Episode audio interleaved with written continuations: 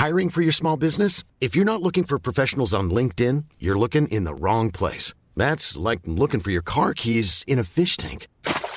LinkedIn helps you hire professionals you can't find anywhere else, even those who aren't actively searching for a new job but might be open to the perfect role. In a given month, over 70% of LinkedIn users don't even visit other leading job sites. So start looking in the right place. With LinkedIn, you can hire professionals like a professional. Post your free job on linkedin.com slash people today.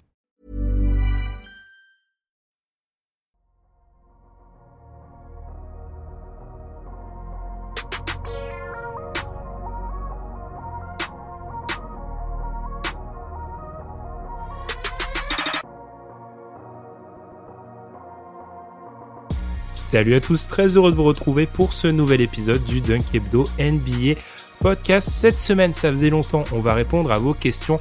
On a sélectionné trois questions parmi toutes celles que vous avez, pu nous envoyer sur Twitter et on va y répondre ici avec mon acolyte. Je utilise le singulier parce qu'on n'est que deux euh, cette fois-ci.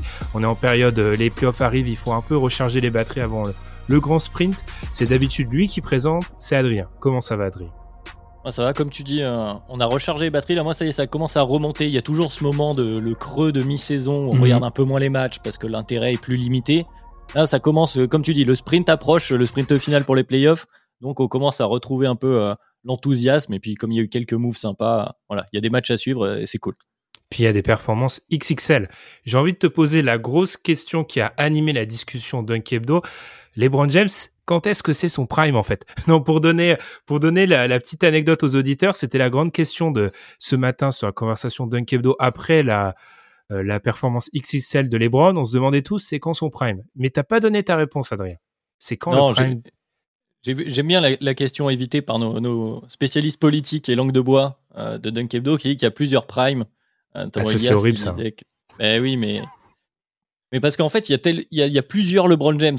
Et c'est ça qui est fou. C'est qu'il y a un LeBron James, on en parlait tous les deux en off, là, juste avant de lancer l'enregistrement. Entre le LeBron James euh, début de carrière, plus slasher, euh, plus physique, et le LeBron James qu'on a vu hier soir, qui a pris beaucoup de shoots et qui doit être plus, beaucoup, respecté de beaucoup plus loin, euh, c'est pas du tout le même joueur, même s'il garde ses qualités de playmaking, etc.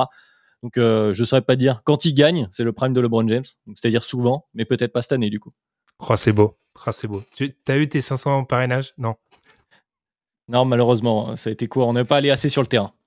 ok. En tout cas, du coup, cette semaine, on va répondre à trois questions euh, parmi toutes celles qu'on a reçues. On va donc euh, les sélectionner et on va, on va rester beaucoup à l'ouest hein, parmi les trois questions qu'on a pu euh, sélectionner. Comme d'habitude, vous pouvez nous suivre sur Twitter où il fallait nous suivre pour savoir euh, qu'on faisait une FAQ sur les applis de podcast. N'hésitez pas à nous mettre des petites étoiles maintenant sur Spotify aussi sur Apple Podcast, à nous suivre sur YouTube. Et puis tout petit mot, euh, vous l'avez peut-être remarqué, ceux qui nous écoutent à l'étranger en avant-première, entre guillemets, et ceux qui nous écoutent en France dans les jours qui viennent et maintenant, euh, vous réentendez de la pub chez Dunk Hebdo parce qu'on a la chance maintenant de faire partie euh, du réseau Acast. euh, numéro un pour la publicité et, régie numéro un de podcast. On est très très content de faire partie de, cette régie-là. Enfin, c'était vraiment une très belle offre pour nous. Et vous avez peut-être entendu du Dunk ailleurs. Donc, on, on vous tisse ça. Si vous écoutez, si vous êtes un fan de podcast ou une fan de podcast, vous allez peut-être nous entendre ailleurs. En tout cas, n'hésitez pas à nous suivre partout, notamment sur la plateforme d'Acast. On marque la petite pause et puis on se retrouve et on va partir euh, du côté de Utah, de Salt Lake City.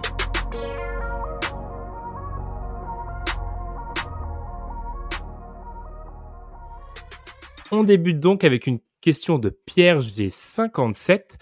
En cas de nouvel échec en playoff, que va-t-il se passer au Jazz, Gobert ou au Mitchell saute euh, Queen, Quid de Queen Snyder C'était dur facile. ça. C'était dur. Je l'ai rajouté en plus, c'était pas dans la question. Euh, on va peut-être commencer parce qu'il y a trois points d'interrogation dans cette question, donc ça nous donne peut-être trois strates à travailler. Adrien, d'abord, moi j'ai envie de te demander, c'est quoi un échec en playoff pour le Jazz?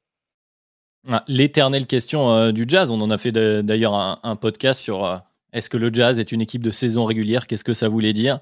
Quels sont donc le- leurs objectifs? Alors déjà, état des lieux. Bon, du côté du jazz, on a fait le choix de ces dernières années de vivre et mourir entre guillemets avec le système autour de Rudy Gobert et euh, de Donovan Mitchell, avec euh, ses avantages et ses inconvénients. On pourrait, on pourrait y revenir euh, côté terrain. Le fait est que par expérience de ces quelques dernières années, et ce qu'on voit aussi euh, cette saison, ce système-là semble relativement limité. En tout cas, c'est compliqué de se dire que le Jazz fait partie des favoris pour le titre. Je pense que c'est le cas, peu de personnes les considèrent ainsi. Donc, qu'est-ce que ce serait un échec pour le Jazz? Alors, un échec global sur une saison ne serait pas faire les playoffs, mais là, a priori, on est bien parti. Euh, donc, finalement, ce serait au niveau des résultats en playoffs. Bon, je pense que si tu es le Jazz actuellement, quand même, euh, tu as envie au moins, au minimum de chez minimum, de passer un tour. Euh, je, pense que tu as envie même d'aller plus loin parce qu'il y a quand même du côté de l'Ouest année, malgré, et on en a parlé il y a deux semaines dans le podcast, où on a simulé des playoffs à l'Ouest, malgré le, les Suns qui paraissent très très forts, le reste est quand même peut-être un peu plus homogène. Donc, euh, à mon avis, tu vises une finale de conf, mais vraiment l'échec, c'est à partir du moment où si tu sors sans, sans passer un tour, là, c'est un vrai échec. Je sais pas comment tu le vois. Non, je suis d'accord avec toi. Je pense que passer un, un, vrai échec, ça serait pas passer un tour. Euh, il y, a quatre il y a quatre équipes qui se dégagent un peu, même si en termes de bilan, bah, le Jazz, on va y revenir à, à cause de l'inconstance, bien, se détache pas vraiment des autres équipes. Mais quand tu regardes les match-ups potentiels euh, parmi les équipes du dessous, euh, parce que maintenant il y a quand même une cassure entre les Clippers et les Lakers 8-9, donc on peut commencer à deviner quels seront certains des, des match-ups euh, du premier tour. Cette stat, je l'ai découverte en préparant le podcast. Luka Doncic n'a jamais gagné à Utah. Elle est complètement folle cette stat. Il a gagné contre Utah à l'extérieur, mais c'était pendant la bulle. En fait, il a jamais gagné à, à Salt Lake City. Denver, on ne sait pas quand est-ce que ça va revenir du côté de, euh, du côté de Jamal Murray et de Michael Porter. Michael Porter. J'allais l'appeler Kevin Porter. Et euh, les, les, Timberwolves on semble peut-être encore assez euh, frêles. Quant aux Clippers, alors je pense qu'ils auront fait la mésaventure l'année dernière, mais je, je, je, les vois mal la refaire. Donc pour moi, l'échec avec un grand E, ça serait de pas passer un tour de playoff. Après se pose la question de deuxième tour. On sait que c'est une équipe dans sa configuration actuelle qui a jamais euh, accédé à une finale de conf. Donovan Mitchell, je vais beaucoup y faire référence. Il y avait un podcast de Chris Haynes qui travaillait au Sports qui avait Donovan Mitchell. Euh, c'était il y a bientôt un mois, le 15 février, je crois de mémoire. Euh, long entretien avec euh, Donovan Mitchell. Parlait beaucoup de championship, championship, le titre. C'est plus un vœu, un vœu pieux, je pense, à l'heure actuelle. Enfin, pour moi, l'échec, je les vois pas passer les Suns. Les Warriors, on va y revenir dans quelques minutes. Les Grizzlies, il y a match, mais oui, euh, pour moi, ou alors se faire vraiment dominer en demi-finale de conf, ce serait peut-être un échec aussi.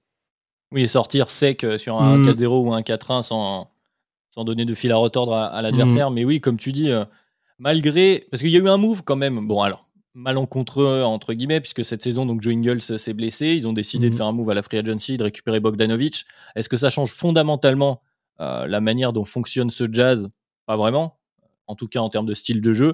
Et puis en termes de résultats sur une série de playoffs parce que c'est là, c'est la question qu'on se pose je pense pas non plus que euh, Bogdanovic fasse, euh, fasse une différence majeure par rapport à ce que proposait Ingles dans un autre style plus, plus organisateur un peu peut-être un peu moins scoreur mais a priori, oui, c'est difficile de se dire que, que, le Jazz pourrait sortir tout le monde. Après, sur un match, comme tu l'as dit, même au-dessus, les Warriors, il commence à y avoir des questions, on va y revenir.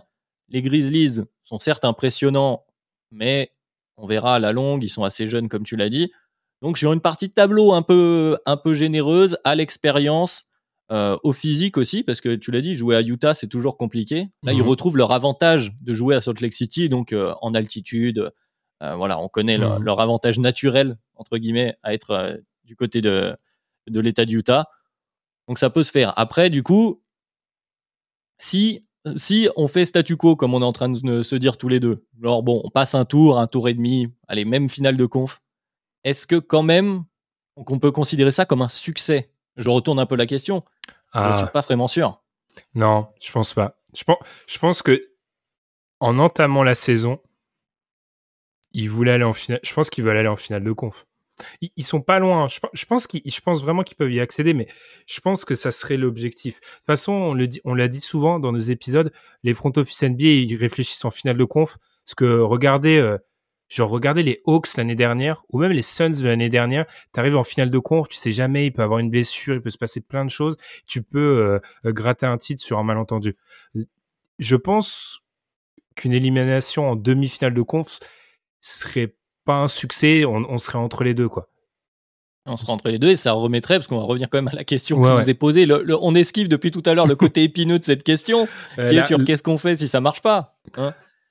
et du coup, euh, les discussions vont revenir principalement autour de Donovan Mitchell. Bon, il y a les cas Gobert et Schneider, on verra euh, ce qu'on peut en dire, mais je pense que la question principale, elle est tournée autour de Donovan Mitchell avec régulièrement ces rumeurs de Donovan Mitchell qui est pas très heureux, qui aimerait être dans un plus gros marché, puisque oui, Utah, c'est vrai qu'en termes de hype, euh, c'est relativement limité. Hein, c'est mort. Jeu de mots. Euh, du coup. très très bon. Ah, ça a mis un peu de temps, très très bon. Euh, alors, je vais refaire référence à ce, à ce, à ce podcast-là, du coup, dans lequel euh, Mitchell s'est beaucoup, c'est va beaucoup parler de sa relation avec Rudy Gobert, de Utah, etc. Je pense qu'il est dans un moment de sa carrière où, d'après ce que j'ai pu comprendre, hein, ce qu'il a laissé entendre, je pense qu'il est dans le moment où il se dit, l'équipe est telle qu'elle est, je vais essayer de faire le maximum avec je trouve que Donovan Mitchell, surtout récemment, là, sur ces dernières semaines, il s'impose vraiment comme un mec dominant dans le DH20. Enfin, vraiment, il est très, très, très fort. Et euh, il y a une vidéo euh, de Thinking Basketball de Ben Taylor là-dessus qui montre l'attaque du Jazz. Et tu vois bien que euh, des joueurs capables de marquer à trois niveaux avec le niveau d'efficacité d'un Donovan Mitchell, puis il n'y en a pas 50 en fait en NBA. Donc je pense que lui, en tant que joueur, je pense qu'il est arrivé peut-être au moment où il doit essayer de sublimer cette équipe, parce qu'il faut pas oublier que le Jazz, sur ses campagnes de playoffs, ils sont peut-être décevants, mais ils ont jamais trop été épargnés par les blessures. Enfin, ils ont toujours eu deux, trois petits pépins, pas de joueurs absents, mais des joueurs pas à 100%. Donc je pense que ça peut être l'idée pour un Mitchell, c'est essayer d'aller le plus loin possible avec cette équipe qui est pas taillée pour gagner un titre, je pense, mais aller gratter une finale de conf, euh, etc. Vas-y, vas-y. Non, mais justement, ce point-là, moi, c'est ce que je trouve intéressant, c'est que oui, tu es dans un schéma dont on risque de reparler avec euh, d'autres joueurs euh, de l'Ouest, mais de vouloir maximiser l'équipe telle qu'elle est à, ce moment-là de ta carrière. Le truc, c'est que ce, que ce, que je disais en introduction autour du jazz, c'est que ça fait quelques années que tu es sur ce format d'équipe du côté du jazz. Alors certes, Mitchell, au tout début, c'est plus une surprise, donc on était vraiment en début de carrière, donc forcément, c'est pas tout à fait la même, la même appréhension. Mais il peut aussi arriver un moment où il se dit bon, là, j'ai pratiquement tout donné. Comme tu dis, il est quand même à un niveau. Alors, la, fameuse question du prime que tu me posais, je sais pas s'il si, l'est, mais en tout cas, il, il va être bien, il doit pas en être bien, bien loin. Euh, peut-être que tu te dis bon, là, je donne une dernière fois tout entre guillemets. Si là, il s'il fait de bons playoffs en fait, si, si Donovan Mitchell fait de bons playoffs et que le Jazz arrive quand même à trouver ses limites, je pense qu'il peut avoir une réflexion euh, à tête reposée et se dire là, c'est peut-être le moment où j'ai envie d'essayer sur une autre façon de jouer. Donc, soit de demander à partir, soit demander à ce qu'on change vraiment les choses. La question, c'est a priori, si s'il en arrive là, ce serait plus pour aller ailleurs qu'en disant euh, virez-moi Rudy Gobert. Je schématise, hein, bien sûr. Mais mmh.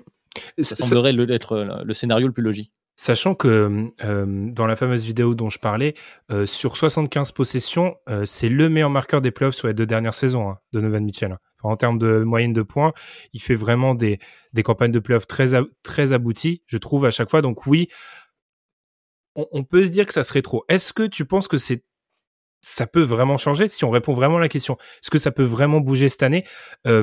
Il y avait, euh, j'ai lu beaucoup d'interviews, oui, de Donovan Mitchell. Il y en avait une dans The Athletic cette fois-ci, où en gros, le, le journaliste qui suit euh, le jazz pour The Athletic, Tony Jones, expliquait que, en, en gros, c'était pas écrit noir sur blanc, mais il sous-entendait que si cette année, il n'y avait pas de bons résultats, ça allait changer. Mais est-ce que ça veut dire casser Gobert euh, Mitchell? Moi, tu vois, je, je, je fais en longueur, hein, mais mon problème de casser Gobert Mitchell, il est très simple Gobert a plus de valeur à Utah que partout ailleurs dans la ligue parce que l'équipe, euh, le système défensif a été construit sur lui, etc. On sait que c'est un joueur, la communauté analytique en parle souvent, mais qui est pas toujours très apprécié à sa juste valeur.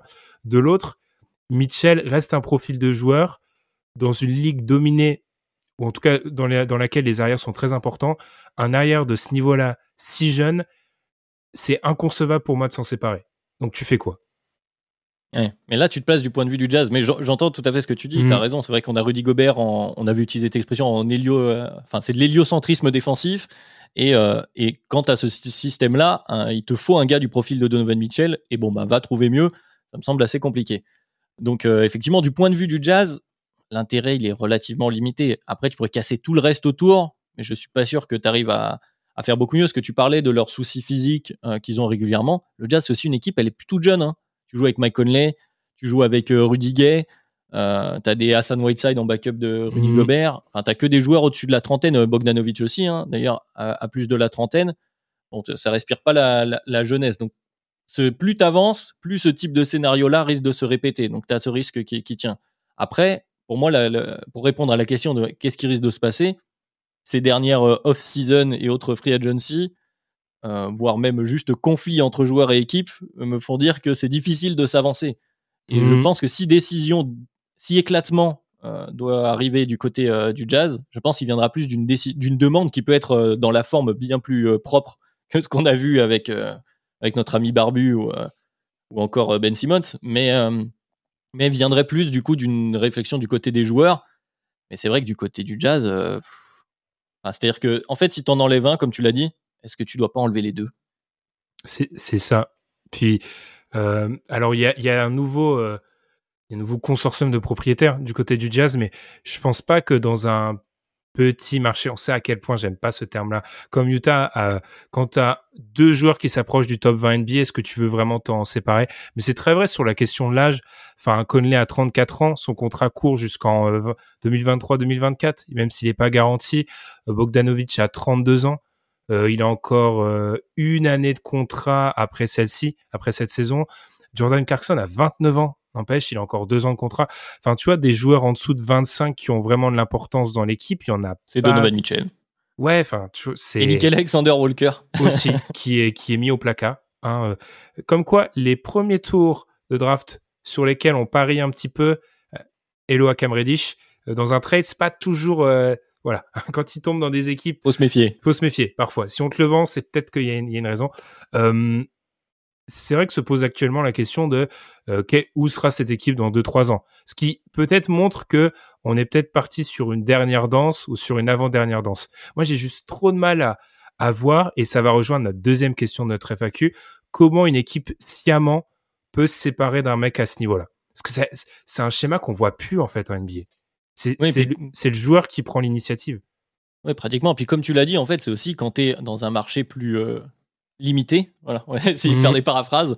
Euh, c'est compliqué de, de, se dire, parce que souvent, et vous en aviez parlé avec Tom dans le podcast Reconstruction, euh, souvent il y, a, aussi, il y a aussi, on confond un peu avec destruction, mais quand tu détruis tout pour rebâtir avec les, en partant de zéro, quand tu es dans un petit marché, c'est plus dur parce que ton attractivité est vachement plus faible. Donc il y a moins de tomber sur un talent générationnel sur une draft. Alors déjà, il faut un bon pic, et ensuite, il faut avoir un peu de chance pour mhm. tomber sur le, bon gars. Retrouver euh, ce niveau-là euh, au sein de la NBA parce que là le jazz euh, bon on, rigole en mode oui c'est, peut-être pas fou mais bon ils doivent être ils sont quatrième à l'ouest mmh. et overall sur la NBA j'ai pas les standings sous les yeux mais ils doivent pas être bien loin non plus puisque l'est est un peu plus bas en termes de, résultats donc détruire ça pour se retrouver moins bon retrouver pendant longtemps au pire le, ventre mou pour faire une Indiana comme on aime bien le dire chez Dunkebdo c'est pas forcément hyper attirant là tu sais que tu as des joueurs qui sont bons, qui sont flashy, parce que Mitchell, il est flashy d'une certaine façon. Gobert aussi, avec la défense. Enfin, tu vends des maillots, tu vends des tickets. Tu... Mhm. Parce que tu dis trouver un générationnel, limite là. Alors, t'en as peut-être pas un générationnel, mais t'en as un et demi, tu vois ce que je veux dire? À, deux, t'as un duo. Ouais. Où la probabilité d'avoir les deux en même temps chez toi est quand même pas hyper élevée. Mhm. Sachant que t'as drafté les deux. Hein. Enfin, tu vois, tu, tu ramènes. Et pas très haut. Donc, c'était. Euh, et, et, pas très haut en plus. Que le jazz est quand même alors si, il y a eu le début des années 2010 avec le... Mais autrement, le Jazz n'est pas une équipe qui pique haut, haut, en plus. Enfin, tu vois, traditionnellement. Après, moi, je, me demande juste, c'est très rare dans l'histoire, enfin, dans à l'échelle de la NBA. Euh, Donovan Mitchell a gagné, a connu les playoffs toutes ces saisons depuis qu'il est rookie. C'est très très rare une équipe qui maintient ce succès-là sans avoir de pic final NBA titre et qui euh, année après année répète ce schéma. Ça n'existe pas trop. Enfin, au bout d'un moment, Atlanta a tout, a tout pété. Euh, on peut parler des Spurs, mais les Spurs avaient eu ces pics. Ils avaient eu les titres, etc. Il y a un moment où il y a une lassitude qui se crée, que ça soit dans le front office, mais plus souvent chez les stars. Donc je me demande si oui, ça va pas exploser. Il y a une temporalité quand même. Tu vois, le truc que tu disais, est-ce que c'est cet été? Je suis pas sûr. Comme tu disais, dans un an ou deux, parce que là, on a eu beaucoup d'explosions euh, récemment dans la ligue. Donc pour aller chercher euh, pour retrouver en fait en face quelqu'un qui va vouloir de ton joueur, qui aura beaucoup d'assets, et on parle surtout de pic de draft en l'occurrence, c'est assez compliqué. Il faut qu'il y, ait une timeline. Je pense que dans un an ou deux, des équipes type, bah, type Détroit avec euh, Cade qui aura eu le temps de s'affirmer un peu, euh, voilà, enfin, en tout cas, ce type de profil d'équipe, j'en ai pas d'autres qui me viennent tout de suite en tête, mais ce sera peut-être plus, plus facile d'en trouver dans 2-3 ans, parce qu'on a beaucoup d'équipes en reconstruction totale et d'équipes en all-in. Et, et toi, tu es un peu entre les deux. Donc éclater maintenant, est-ce que tu trouveras vraiment quelque chose de rentable pour ça? Je suis pas sûr, malgré la valeur très élevée, je pense, de Donovan Mitchell ou de Rudy Gobert, et encore plus des deux, évidemment. Surtout que c'était un constat qu'on avait déjà fait dans le, dans le DH20 de l'année dernière, et qui, bon, alors, a été un petit peu modifié parce que Harden, à notre grande surprise, a, changé de crèmerie, mais il n'y a plus de joueurs vraiment disponibles, même tacitement. Enfin, si t'enlèves ce bon vieux Bradley Bill, y a, qui est vraiment euh, disponible ou, enfin, tu vois. Il y a le, Dark Horse dernier jeu, ces dernières semaines Zion, mais bon, je pense que c'était un plus un feu de paille qu'autre chose. Puis en plus, tu vois, c'est un mec qui est ric-rac dedans. Euh, la plupart des mecs du top 15, tu les vois pas trop bouger. Je veux dire, il n'y a pas de. Alors encore une fois, une surprise peut arriver, mais donc oui, et effectivement, euh, ça semble bloqué. Pour terminer peut-être le, chapitre Utah, imaginons qu'ils essayent d'échanger un des deux. Tu vois, c'est là où pour moi euh, échanger, sachant qu'il y a un héliocentrisme des deux côtés du terrain sur un. Enfin, je veux dire, t'échanges. Euh, t'échanges Gobert, il faudrait que tu tombes sur quoi? Il faudrait que tu tombes sur Turner. Enfin, je veux dire, c'est ça qu'il te faudrait. Et t'échanges Mitchell enfin, toute l'architecture de ton attaque doit être revue, donc c'est trop compliqué pour moi. Ah bah pour moi, si tu, si tu balarques, tu balarques tout, en fait. Ouais. Et, le, et le, coach avec, parce que tu, il était en fin de question, Snyder, je pense pas que changer le coach, ça change quoi que ce soit. Pour, moi, il Snyder, il est intouchable. Hein. C'est un top 5 NBA. Pour moi, Snyder. Et en plus, là, il fait partie intégrante de ce système-là mm C'est lui qui l'a construit. Euh, enfin, et puis, il n'y a pas grand-chose à lui reprocher. Qu'est-ce qu'on ce qu'on peut lui demander de plus? Avec ça. Enfin, en tout cas, avec euh, ça. C'est un mmh. peu, un peu méprisant de dire ça. Sachant qu'on est, ouais, on est un peu méprisant. C'est une équipe qui, euh, sur le rating offensif, a encore euh, tutoie les sommets, premier NBA, etc. Mais c'est vrai qu'on a toujours ces questions sur la capacité à, qui se répètent aussi. C'est peut-être un peu ça, cette lassitude aussi, année après année, certains points, capacité à défendre sur les équipes small ball, sur les équipes longues, sur les équipes athlétiques, liées à l'âge, etc. Enfin, enfin bref. Est-ce que tu as quelque chose à rajouter sur Utah, Adrien? Pas vraiment, mais la question d'après va être intéressante parce que c'est un peu, euh, ça, va être un cas qui peut se rejoindre. Et eh ben, on va parler du côté un peu plus de soleil. Un peu plus, un de, peu plus, un peu plus de soleil. On va partir du côté de euh, Golden State. Euh, Seb Bandwagoner, Lakers fan, qui nous pose cette question. Déjà, le, pseudo pose le, pose, voilà. le personnage. On a envie que ça, ça tombe du, côté des Warriors. Alors la question est assez longue. Je prends mon souffle. Quel est l'avenir des Warriors? Combien de temps vont-ils pouvoir jouer la carte de l'avenir et du présent en même temps, sachant les inconvénients que ça implique, notamment une masse salariale colossale et une repeater tax qui va devenir impossible à assurer même pour les Cubs. Alors si on fait un petit, un petit travail de pédagogie, euh, la repeater tax, donc ce euh, phénomène, ce processus qui amène une équipe qui paye la luxury tax à payer de plus en plus d'année en année. C'est ce qui avait été inclus dans le, le CBA 2013 pour éviter qu'en gros une année, une équipe soit tout le temps, tout le temps dans la taxe. Euh, le fait est que vous avez déjà, vous l'avez peut-être déjà lu, euh, pour les Warriors maintenant, ramener un petit peu de salaire, c'est multiplier, multiplier, multiplier, ce qui fait que euh, un, joueur de bout de banc peut te coûter 15 millions. voilà, c'est un peu l'idée. Voilà, c'est pas aussi précis que Tom, hein, mais tout le monde n'est pas Tom. On, apporte chacun. Notre... Mais l'idée est claire. L'idée est claire. on apporte chacun notre valeur à l'équipe. Du coup, la question de Seb, je je vais pas le faire en entier à chaque fois, euh, est, assez, assez intéressante. C'est vrai qu'on a ce mélange du côté des, Warriors. C'est même très intéressant quand on regarde euh, l'âge des joueurs majeurs de l'effectif. On a d'un côté euh, ce qui reste et ce qui est toujours bah, présent, la dynastie, on peut l'appeler comme ça, des, Warriors. en gros, un Steph, Clay, Draymond. Je pourrais même inclure Egodala qui est revenu. Enfin bref. Et, qui est plus vieux encore. Hein. Qui, est plus vieux qu'eux en plus, un des plus vieux joueurs NBA. Et de l'autre côté, on a donc les jeunes joueurs de, les jeunes joueurs qui sont arrivés à la draft avec les deux, les deux stars, si on veut, euh, Wiseman. On a aussi Kumenga. Et puis on, enfin moi, pour moi, Jordan Poole, il s'inclut plus ou moins là-dedans parce qu'il a que 22 ans. Bref. Est-ce qu'ils peuvent continuer à faire ça, Adrien, à jouer les deux tableaux? En fait, moi, la question que je poserais, c'est l'inverse. Pourquoi ils ne le feraient pas? Alors, il y a la question de l'argent, effectivement. Mais a priori, quand tu as décidé euh, l'année dernière, malgré l'absence de Clay Thompson, tu savais que ça faisait deux ans qu'il n'allait pas jouer, qu'il n'avait pas joué, qu'il allait revenir en cours de saison, que du coup, ta probabilité qu'il revienne à fond euh, est assez faible. Pour moi, tu t'es engagé au moins sur deux saisons. Sinon, tu aurais pu, euh, bouger à ce moment-là. Il y avait un nombre de rumeurs, il y avait même certains fans hein, qui en parlaient, qui voulaient plutôt se débarrasser de Wiseman, notamment, hein, qui, avait, qui avait une grosse cote, du pic de draft devenu Kuminga. tu l'as pas fait, donc pour moi, au moment où tu l'as pas fait, c'est que tu vas décider de d'au moins te donner une saison en plus. Là, il se trouve qu'au retour de Clay, tu as Draymond qui est blessé. Bon, ça, aurait peu de sens, à mon avis, de tout faire exploser là cet été, en fait. Un peu de mmh. la même manière que ce dont on parlait pas avec le jazz, c'est pour ça que je parlais d'une transition intéressante. C'est qu'en plus, cet été, eh, t'en fais quoi? C'est pareil. Alors oui, il y aura toujours du monde qui voudra de. Si tu veux vendre Steph Curry, tu auras du monde pour Steph Curry. Si tu veux vendre Draymond Green, tu fais un échange avec le jazz, de toute façon, tu auras le même problème. Hein. Les mecs sont, sont payés tout autant et tu vas payer ta la luxury tax. Donc, et filer les clés du camion, t'en es pas encore là aussi, parce que c'est ça l'autre partie du, euh, de la question, c'est filer les clés à Wiseman, Kuminga. Ils sont très jeunes. Kuminga, c'est 19 ans, euh, Wiseman, c'est 20 ans, mais en plus, il a très peu joué. Donc, t'as pas vraiment de certitude, mais tu as l'air de tout de même leur faire confiance dans le cas où euh, ça fonctionne avec tes anciens, de jouer avec eux. Et la cerise sur le gâteau, c'est que dans deux ans, eh ben, c'est la fin du contrat de Wiggins. Il restera plus qu'un an de contrat à Wiseman. Euh, c'est à ce moment-là que tu pourras te poser toutes les questions. Le reste, et je, je, je te laisse la parole pour ça, c'est effectivement Jordan Poole, parce que Jordan Poole est très bon. En tout cas, dans le rôle euh, qu'on lui conduit là de, de, de clé est revenu, tu vois. Ça, ça pour moi, c'est pas un détail, ça. Hmm. C'est pas un détail, mais sa responsabilité a changé, etc. Mais bon, Jordan Poole, il arrive en. Alors, il a une team option pour l'année prochaine, mais ça va vite devenir cher cette affaire, comme tu le disais. Donc peut-être que la question centrale est autour de Jordan Poole, mais pour moi, je ne vois pas de scénario. J'arrive pas à m'imaginer en y réfléchissant de scénario où les Warriors disent à Curry, euh, Clay ou Draymond, ou deux d'entre eux ou les trois, euh, on arrête maintenant. Je le vois pas ce scénario. Bah pour moi au début, je, me disais c'est pas possible. Ça va être leur souhait, mais ça sera pas possible parce que au niveau continuité et tout, ça sera difficile. Puis je suis tombé sur cet article de Sports Illustrated Howard Beck qui a fait un très long segment euh, sur, en gros, bah, cette volonté à la fois de jouer le présent et l'avenir du côté des Warriors. Et pour moi, il y a un peu trois niveaux euh, de lecture euh, pour ça.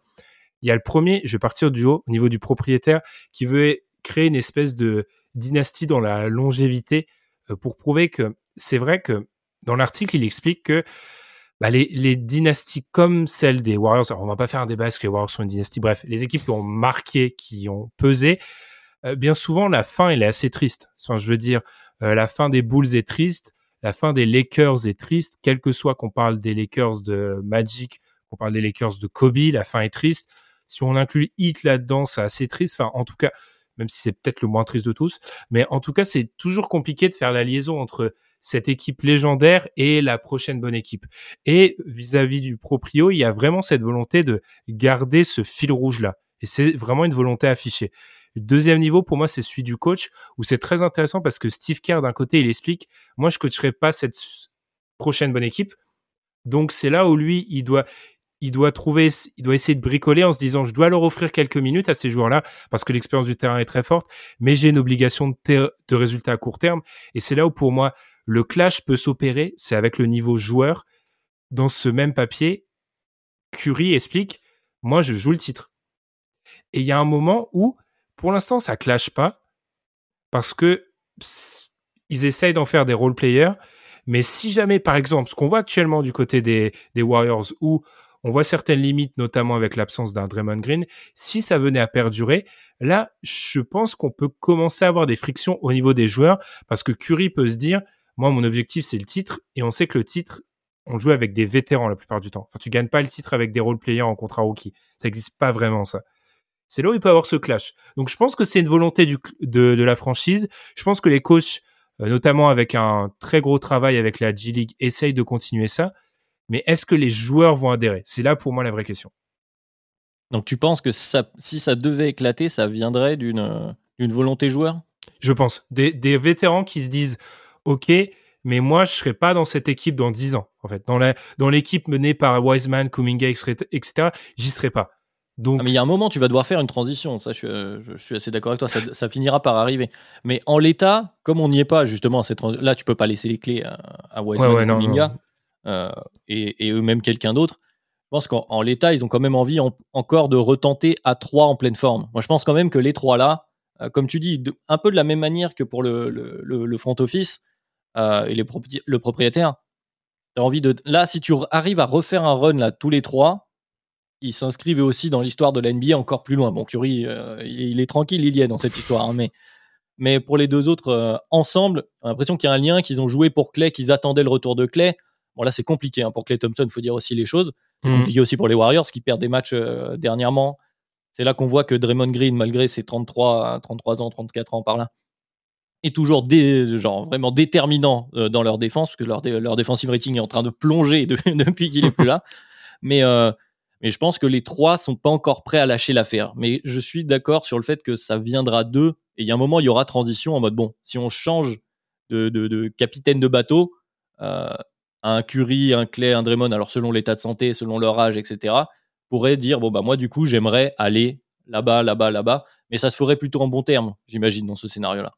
Bah ça, c'est là la difficulté en fait. Pour répondre à la question de Seb, pour moi, je pense que tu as, mis le doigt dessus.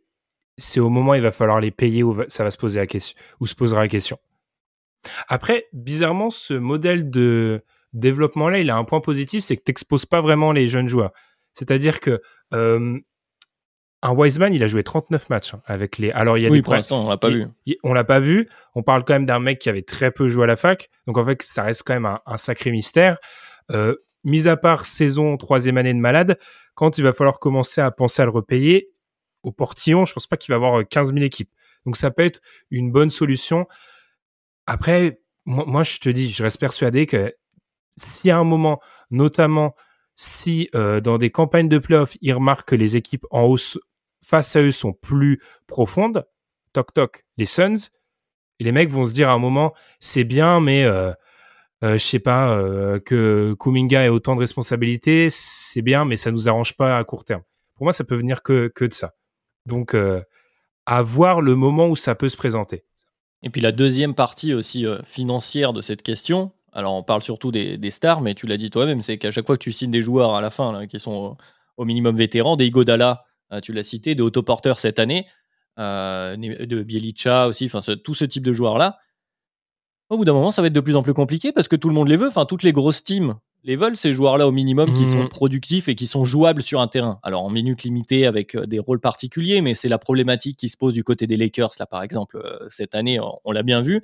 C'est quelque chose qui se pose régulièrement pour les équipes qui ont deux, trois joueurs qui sont euh, en, contrat max. Donc, euh, pour l'instant, tu as, les, potes de, de, de Steph Curry, Draymond Green et Clay Thompson, donc André Goldala qui est là, certains vétérans qui aiment bien cette ambiance, l'image aussi qui se sont créés autour de la ligue, euh, d'être vétéran friendly, entre guillemets.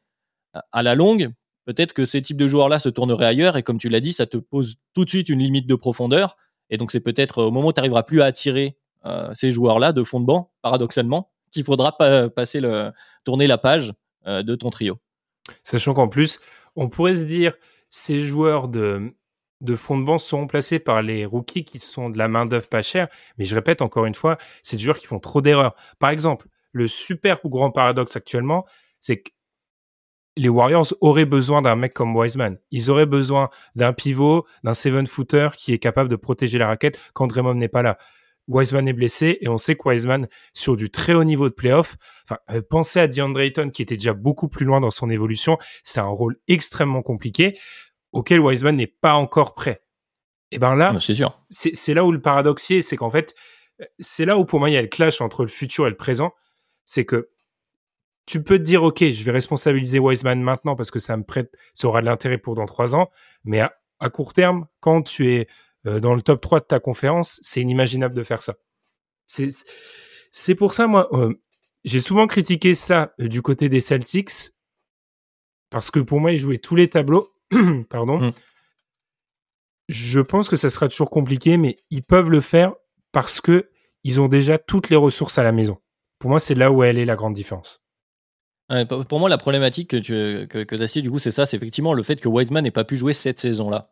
Le scénario Mhm. parfait, il était, il était comme ça. C'est tu savais que Clay allait revenir, ça allait être compliqué.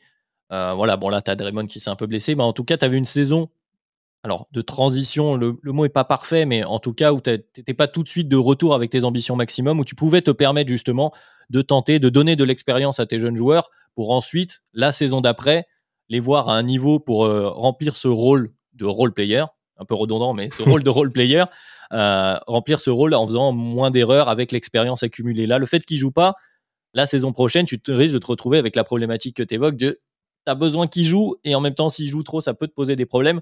Donc, tu dépends un peu de l'évolution, euh, la rapidité d'évolution, sans parler d'état de santé, de Wiseman.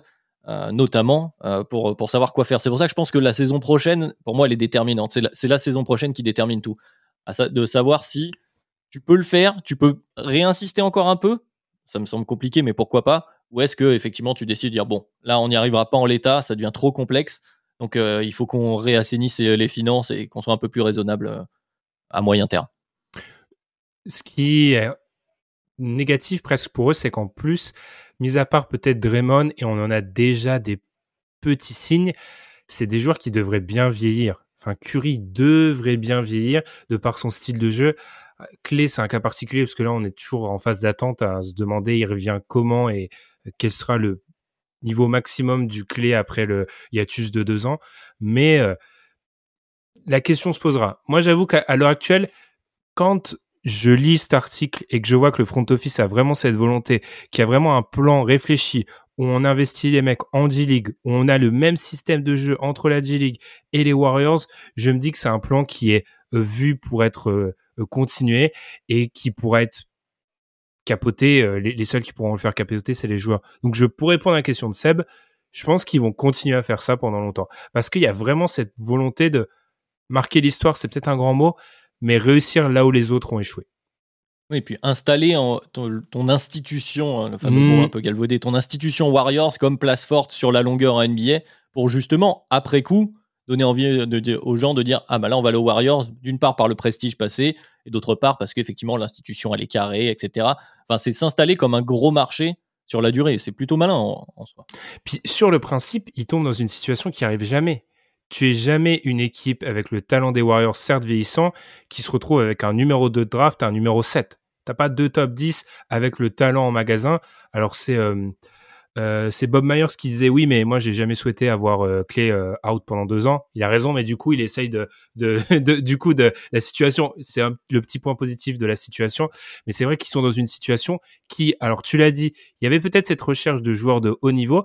Après ça, je me dis il, aurait fallu faire quoi en fait? Je, je suis pas persuadé que la recherche du All-Star qu'il a en plus ils l'ont eu techniquement avec Andrew Wiggins je suis pas persuadé que la recherche du l'autre joueur de l'autre pièce aurait été euh, vraiment déterminant je pense que euh, ce qu'ils ont fait là c'est plutôt logique. Après oui il n'y a pas de précédent donc moi je suis, euh, je suis de formation en histoire donc j'ai du mal quand il n'y a pas de précédent ça m'oblige à tirer des plans sur la comète.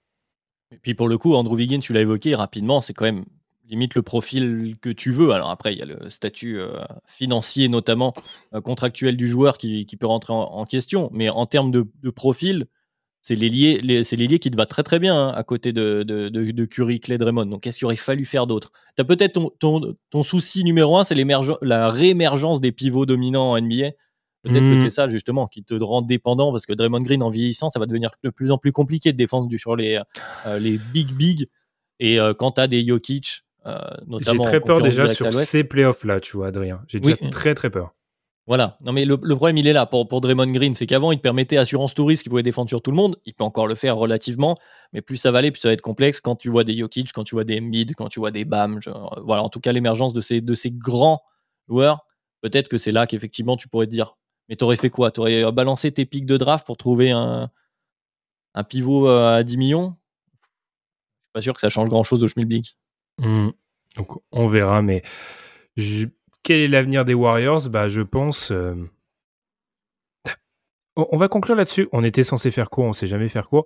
Non, ce qui pourrait se passer, j'ai dit que les joueurs pourraient faire sauter la situation. Le gros problème pour la direction serait que cette équipe des Warriors sous-performe de manière super drastique. C'est pas ce qu'on voit actuellement. Je parle euh, avec les trois. Si l'année prochaine ils ont même du mal, ce que j'imagine pas, mais on sait jamais. Hein, enfin, on se trompe souvent sur les prédictions. S'ils ont du mal à ne serait-ce que se qualifier directement pour les playoffs, là, la question, elle se pose très vite. Et je pense que c'est un scénario qu'on n'anticipe pas vraiment. Encore que, tu vois, là, ça, vient de m'y faire penser, mais là, on est sur une saison où l'Ouest, il y a eu pas mal de soucis, notamment de pépins physiques, un peu pour tout le monde, les Warriors y compris, hein, mais, mais pour beaucoup de monde, il y a des échecs de, de projets en tout cas qui marche pas aussi bien que prévu du côté des Lakers, etc. Il est possible que l'année prochaine, la concurrence soit un peu plus féroce, que ce soit toujours aussi dense. Mmh, Clippers, Nuggets. Voilà, mmh. notamment. Donc il existe un scénario, peut-être les Mavs deviennent un peu plus forts. il y a tout un tas d'équipes comme ça où ça peut se passer. Donc il existe un monde où effectivement la saison prochaine, t'es ric-rac, ric-rac play-off play-in. On leur souhaite pas du tout, hein. Et peut-être qu'effectivement, euh, ça pourrait changer la donne. Ouais, parce que là où euh, quand tu as une équipe qui va avoir l'avantage du terrain au premier tour, tu peux, euh, en tant que proprio, tu peux te dire, bon, euh, je peux me convaincre pour la continuité de payer euh, la taxe, la taxe toujours plus. Si tu commences à être dans une logique où tu es un peu moins fort, ça peut très vite changer. On va enchaîner avec la troisième question. Une question de... Ah, j'ai pas mes lunettes, il est tard, j'ai fait beaucoup de trains. Marilito Sama, je suis désolé, c'est probablement catastrophique. Faut-il forcément trader Marlito Sama, c'est ça. Marlito Sama, merci Adrien. Faut-il forcément trader son franchise player pour faire une bonne reconstruction? Exemple du nouveau projet Portland et des questions sur Dame. Alors pour ceux qui nous découvrent, on a fait un podcast reconstruction il y a quelques semaines avec Tom en duo, en amoureux là aussi. Euh, on, est, on était revenu pendant une heure sur la reconstruction. On avait pris euh, l'exemple, j'ai été le réécouter. On avait pris l'exemple euh, Rockets, Thunder, Magic, Pistons, du coup les quatre qui sont un peu dans cette vibe-là. Euh, depuis, il y en a d'autres qui se sont ajoutés. Est-ce qu'il faut trader son franchise player pour faire une bonne reconstruction? Réponse rapide, non. Euh, non, mais en fait, moi je, trouve cette question, elle n'est pas inintéressante, mais il y a beaucoup de nuances à apporter. C'est-à-dire, qu'est-ce que ton franchise player? Cette définition du franchise player, pour moi, elle est toujours un peu complexe. Euh, c'est ton go-to guy offensif la plupart du temps, mmh. mais ça se finit pas, c'est ta pièce centrale, on va dire, de ton effectif, mais elle peut avoir euh, différents postes, différents profils, différents âges. Donc, y a, et pour moi, le principal euh, facteur là-dedans, c'est la temporalité.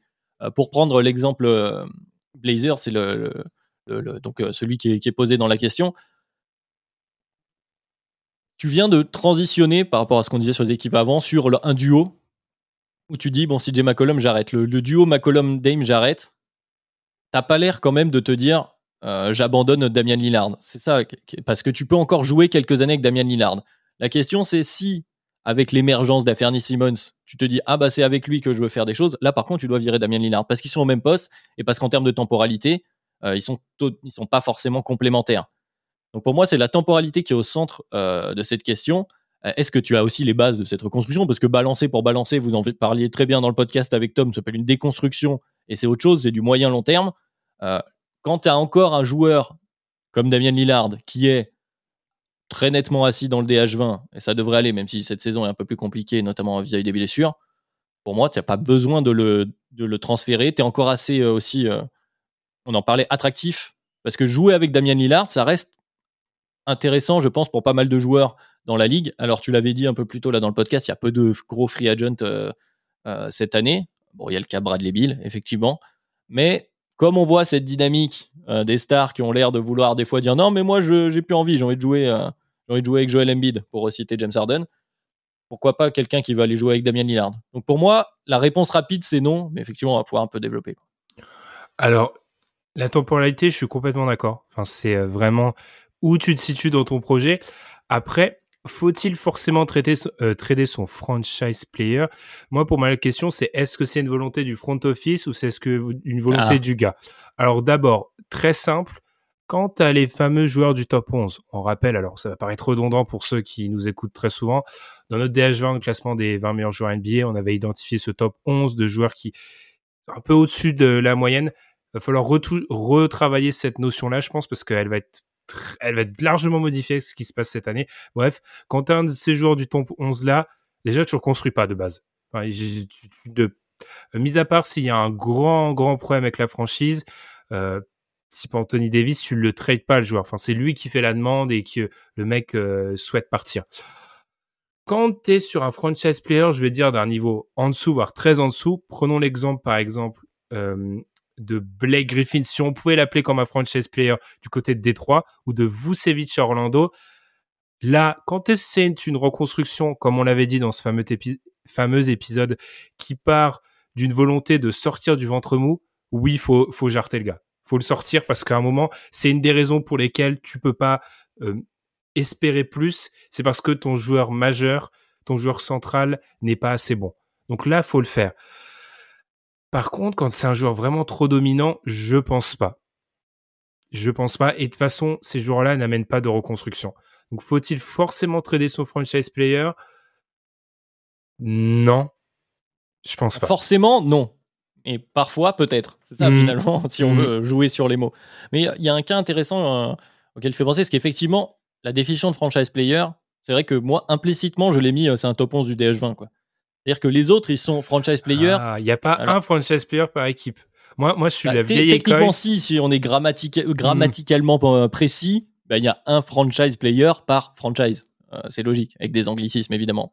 Mais, mais parfois, c'est un peu il y a des joueurs qui sont franchise players par défaut, on va dire. Alors c'est méchant pour certains joueurs parce que euh, dans le, la fin du top 20 du, DH20, enfin des meilleurs joueurs NBA, euh, c'est quand même des très forts joueurs, mais des fois ils sont plus jeunes ou, parfois ils ont simplement pas la stature par rapport au reste de la ligue parce que c'est aussi une question de comparaison euh, pour être la pièce centrale d'une équipe qui joue le titre.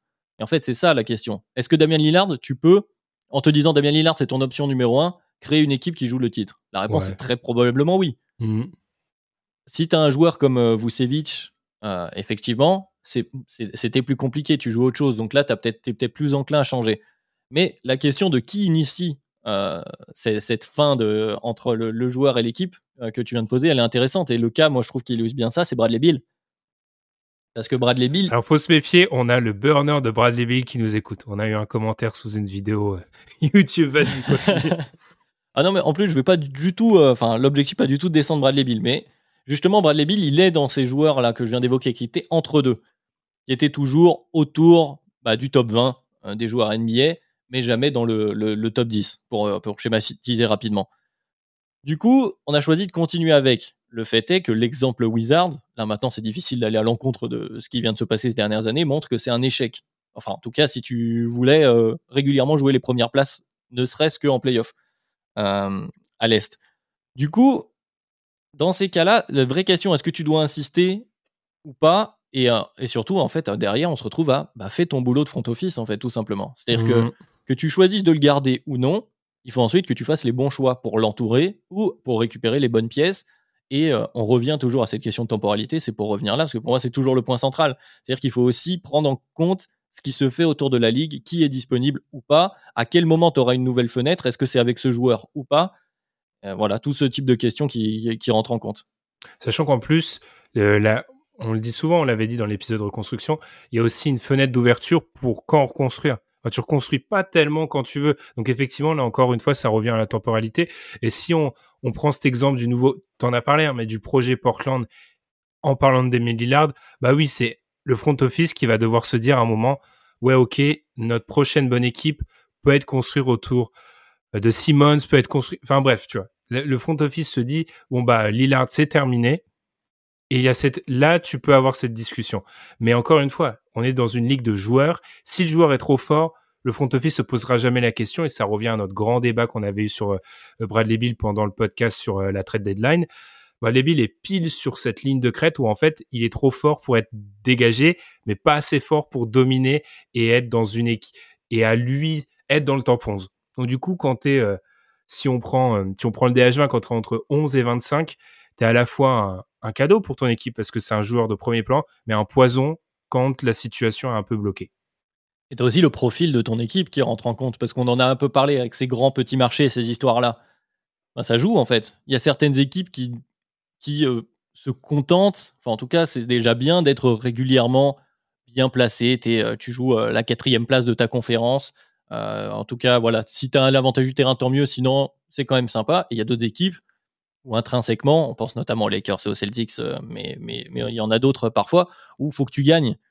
Et donc, selon les ambitions que tu peux avoir, et aussi là, ça, découle aussi de l'attractivité de, ta ville et de ton équipe euh, pour les free agents, avoir un gars qui est assez fort pour te maintenir, en tout cas dans certaines séries compétitives, tu vas passer à la télé nationale, etc. Bah, c'est déjà bien. Et donc, tu n'as pas forcément envie de t'en séparer. Donc, c'est aussi quelle image, toi, tu veux euh, de ta franchise, image et performance sportive à, moyen, à court, moyen terme, en l'occurrence? Après, je trouve le débat du franchise player fascinant, tu vois. On a ouvert Ah une bah porte, mais c'est fascinant. Moi, je, je t'avoue, attends, j'ai dû être traumatisé par. C'était dans le 5 majeur au mondial basket. Ils avaient le guide de la saison NBA. Ils présentaient toutes les équipes et il y avait la case franchise player. Et moi, je crois, je pense que inconsciemment, mon subconscient a associé le fait qu'il y a forcément, il y a forcément un franchise player par équipe. Enfin, par définition, pour moi, il y en a un. Mais ça, c'est très intéressant parce que, effectivement, si tu considères que franchise player, c'est les mecs du top 11, bah. Oui, mais parce que c'est qui le franchise player des Houston Rockets? Ah, vas-y, tu choisis pile l'équipe très mais fort. oui, mais parce que, mais parce que ouais. c'est celle-là, parce que des, des trois, tu peux dire, bon, sans, sans prendre de risque, que Kate sera le centre pendant quelques années parce qu'on a ce fameux talent générationnel. Du côté des Rockets, t'essayes avec plusieurs. Alors, il y en a qui ont certains qui vont dire Jalen Green. C'est- Pour moi, si on s'en au CV, c'est John Wall, mais c'est pas John Wall. Pour moi, Euh. Alors, je vais te répondre par un truc. Ça a de, ça a de sens que dans mon, dans mon cerveau.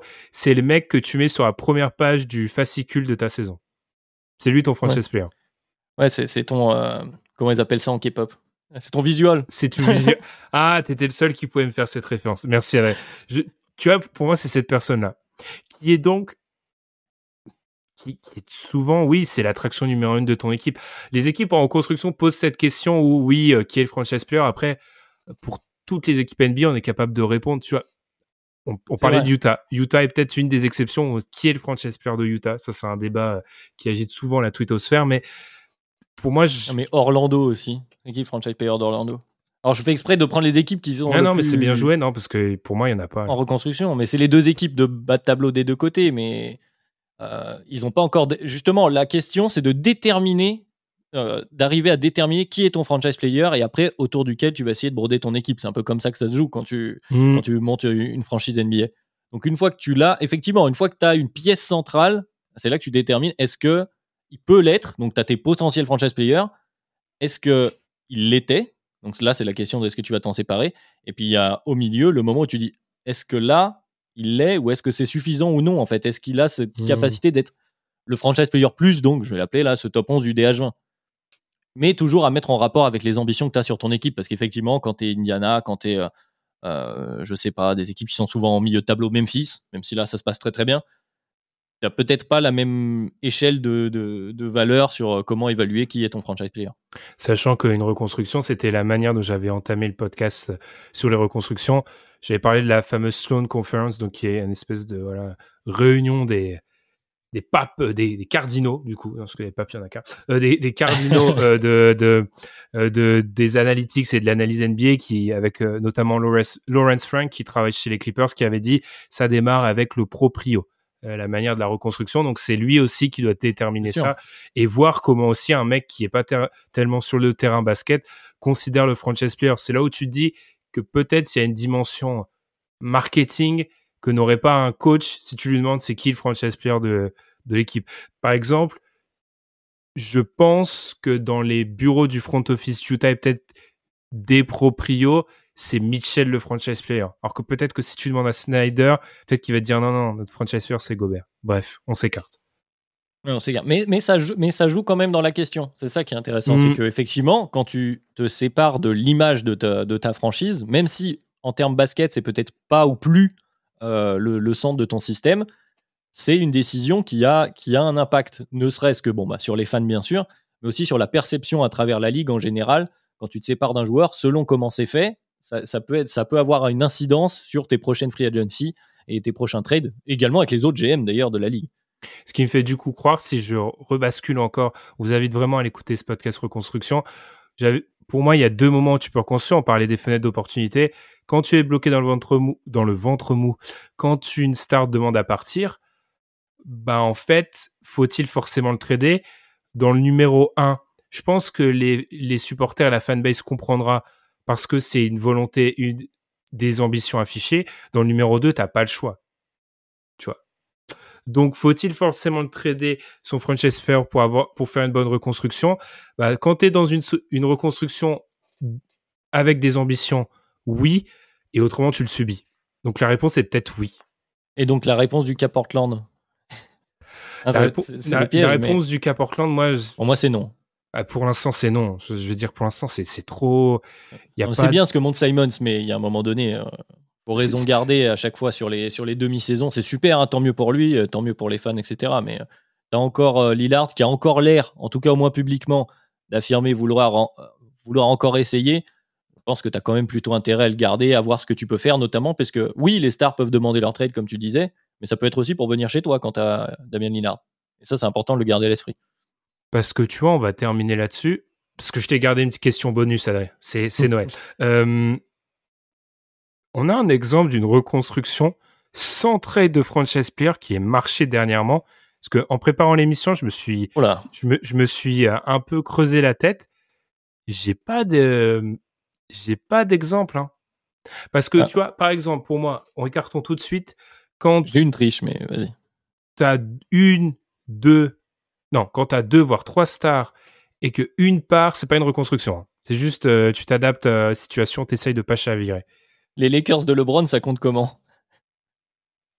Les Lakers de LeBron. Alors, quand LeBron arrive, en fait, c'est-à-dire que techniquement, ils ont trade euh, Lonzo, Ingram et Josh Hart. Bah pour moi, ils sont un peu. C'est euh, c'est la situation du Magic améliorée où ils ont pas de je pense qu'il y avait deux joueurs sur le fascicule de saison. Tu vois, pour moi, il n'y a pas un mec devant. Oui, non, mais voilà. Mais ce que je veux dire, c'est mhm. que c'est un exemple. Alors, c'est un, un contre-exemple, comme souvent avec LeBron James. Hein. Mais en, l'occurrence, ils n'ont pas eu à trade de franchise player. Ils ont, ils ont renvoyé ensuite leurs pièces pour récupérer Anthony Davis. C'est ça qui s'est passé, si on schématise. Mais c'est qu'en fait, ils ont signé à la free agency parce qu'ils sont les Lakers. On revient à cette attractivité.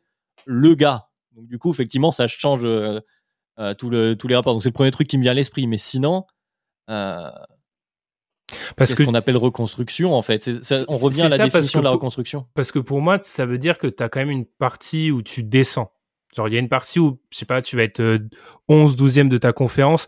Certains pourraient dire que IT et franchise player des Celtics se fait plus ou moins virer et euh, c'est une espèce de semi-reconstruction. Mais pour moi, c'est un retooling. On avait fait la différence. Pour moi, c'est c'est un réoutillage, c'est la pire traduction française vraiment, euh, euh, ou c'est pas une vraie reconstruction. Donc pour moi, il n'y a pas de, il a pas de contre-exemple. Hein. Donc oui, la réponse est peut-être oui. Ou, sinon, c'est les équipes, parce que là, on parle toujours des équipes qui ont eu un, un pic et qui redescendent, ce qui est le cas de beaucoup. Mais pareil, je vais, je vais être un peu méchant avec euh, les Bucks.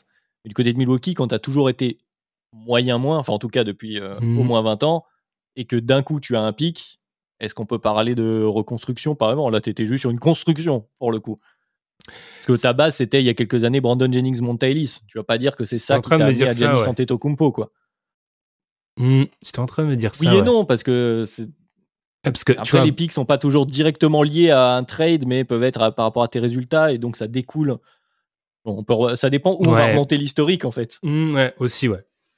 Mais on verra. Mais du coup, on a ouvert plein de portes. Du coup, c'est quoi un franchise player et tout vous, vous nous répondrez. Euh, on en fera peut-être des podcasts. Ouais, tiens, voilà. on, a des questions et on arrive à en avoir d'autres euh, liées à ça. C'est quand même, c'est quand même fabuleux. La question bonus, Adrien, parce que j'aime bien les questions bonus.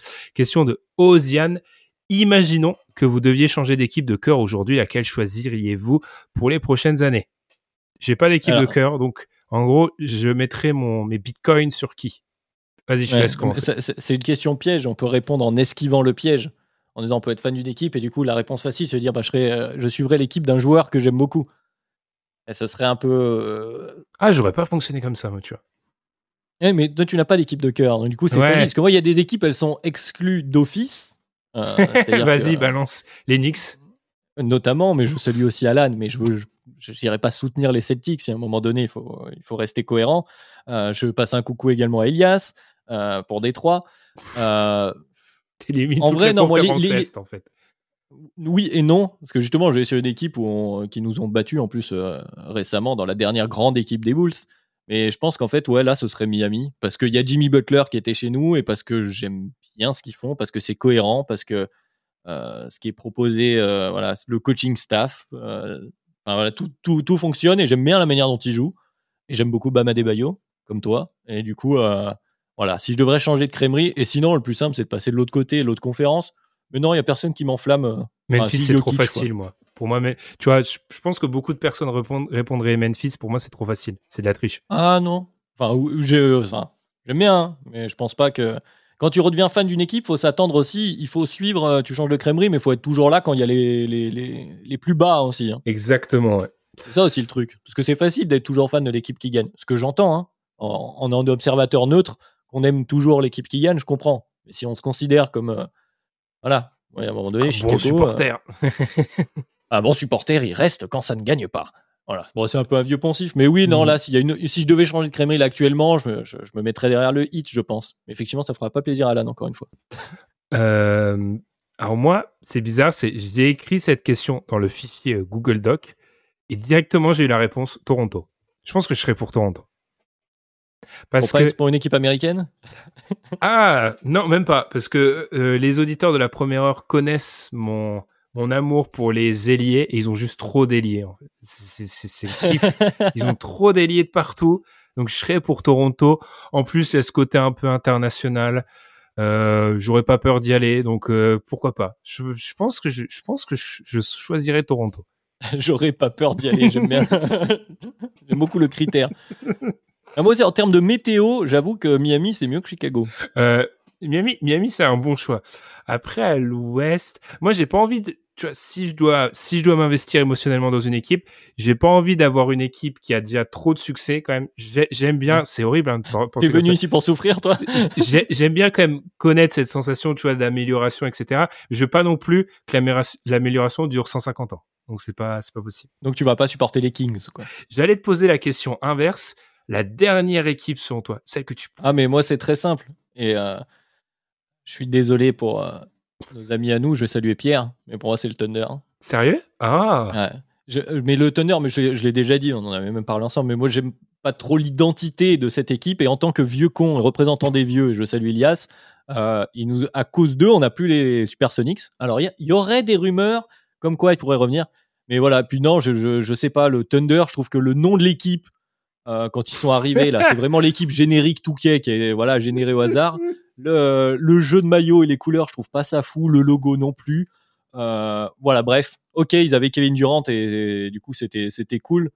Mais, euh, et puis en plus, ils bossent plutôt bien. hein. mais ouais, non, ça m'intéresse pas. Voilà. Mais J'ai répondu franchement, sans langue de bois. c'est une des équipes préférées en plus des, des- Ils ont beaucoup de fans en France. hein. Le Thunder, on avait fait un. Son- aussi parce qu'il y a un très bon podcast français sur le Thunder euh, qui, qui, du coup, en France, euh, voilà, il y a du Oh, contenu. T'essayes de te racheter là. Je, veux euh, pas que, je veux pas que Pierre me fasse trop mal. Euh, Les Knicks, je pense.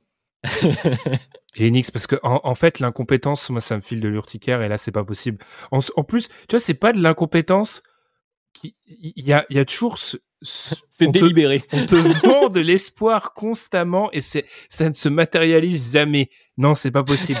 Moi, les d'un côté, je suis supporter de Marseille, je dis l'incompétence me donne de l'urticaire. C'est un peu un paradoxe, hein, mais bref, Et vente d'espoir et tout, il y a tout. hein, il y a tout, il y a tout. Ouais, ouais. C'est Madiane qui a dit ça plus d'une fois que les Knicks c'était l'OM de l'OM de la NBA. Et malheureusement, je crois qu'il a pas tort sur beaucoup de points. Et c'est un spécialiste de ce genre de, de profil, Madiane, évidemment. Mais ouais, je pense que moi, les, les Knicks, c'est pas possible.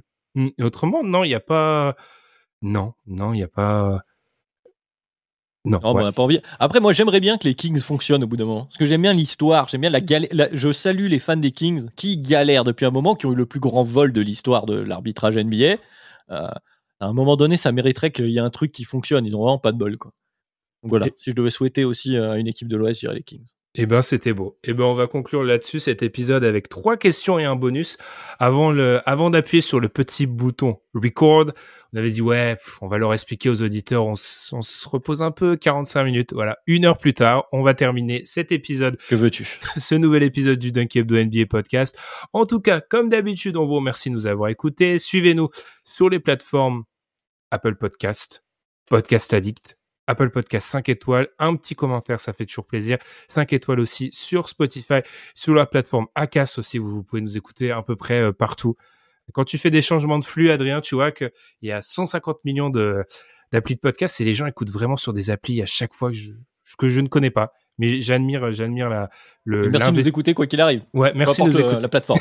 c'est, magnifique. Sur YouTube aussi, si vous voulez voir euh, pas de ca- casquette de basket. Euh, Ah non, c'est une casquette euh, e-sport aujourd'hui. euh, pour ces... Bon là, on perd un peu des matchs Bulls, alors je me fais discret. je reviendrai avec euh, Lonzo et Caruso. Ok. Et puis du coup, nous, on se retrouve la semaine prochaine. On l'a dit, les playoffs arrivent petit à petit. Ça va bientôt commencer, donc on reste préparé. On se met dans les starting blocks, blocs pour ça. Et puis on vous souhaite une très bonne semaine. Salut. Salut